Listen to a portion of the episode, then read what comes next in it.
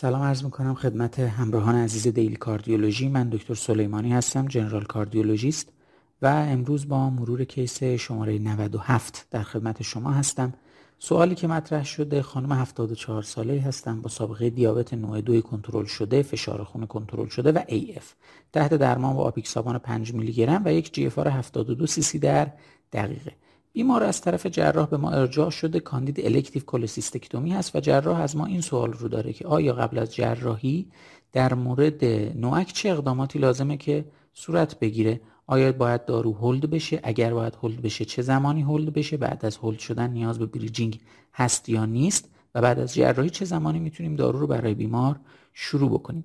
مطالبی که در این مرور در موردش صحبت می‌کنیم از guideline 2022 ESC در مورد non-cardiac surgery انتخاب شده.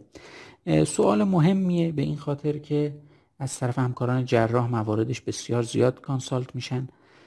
از هر چهار بیماری که تحت درمان آنتیکواگولان قرار می‌گیرن یک بیمار در دو سال اول بعد از شروع دارو نیاز به یک پروسیجر جراحی و تهاجمی پیدا می‌کنه و همین هم هست که باید در مورد این موضوع بتونیم یه تصمیم گیری اویدنس بیس داشته باشیم. در این تصمیم گیری باید خطر خونریزی از یک سو و خطر بروز وقایع ترومبوآمبولیک در صورت قطع دارو رو در بیمار بالانس کنیم در کنار هم بذاریم. همین هم هست که یکم موضوع رو چالش برانگیز می‌کنه.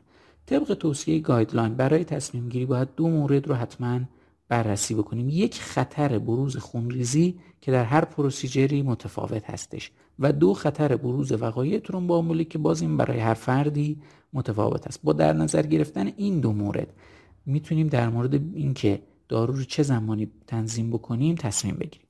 از نظر بروز خونریزی guideline جراحی ها رو به سه دسته تقسیم می‌کنه. جراحی هایی که minor bleeding risk ن اونهایی که low risk ن و اونهایی که high risk ن طبق چیزی که guideline به ما میگه cholecystectomy که برای بیمار ما پلن شده در دسته جراحی های low risk از نظر خونریزی قرار می‌گیره.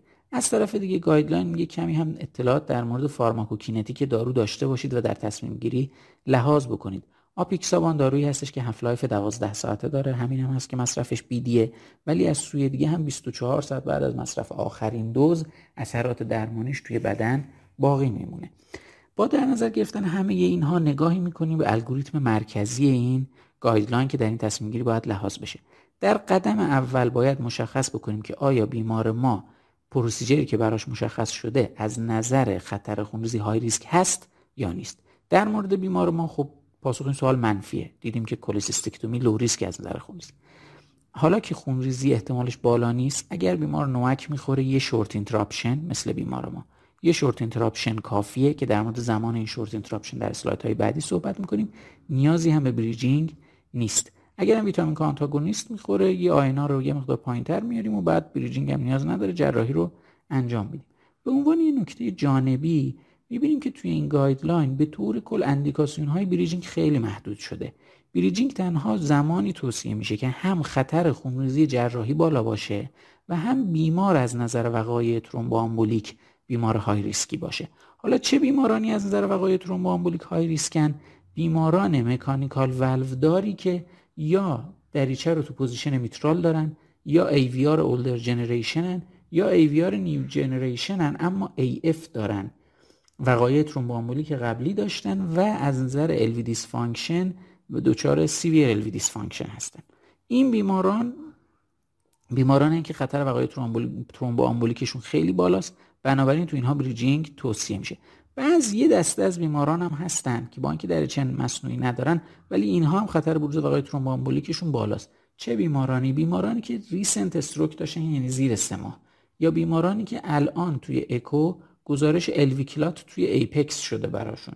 یا بیمارانی که AF ن ولی CHA2DS2-VASc خیلی بالا دارن. و یا بیمارانی که hypercoagulable state ن پروتئین C S پایین دارن یا آنتی ترومبین پایین دارن.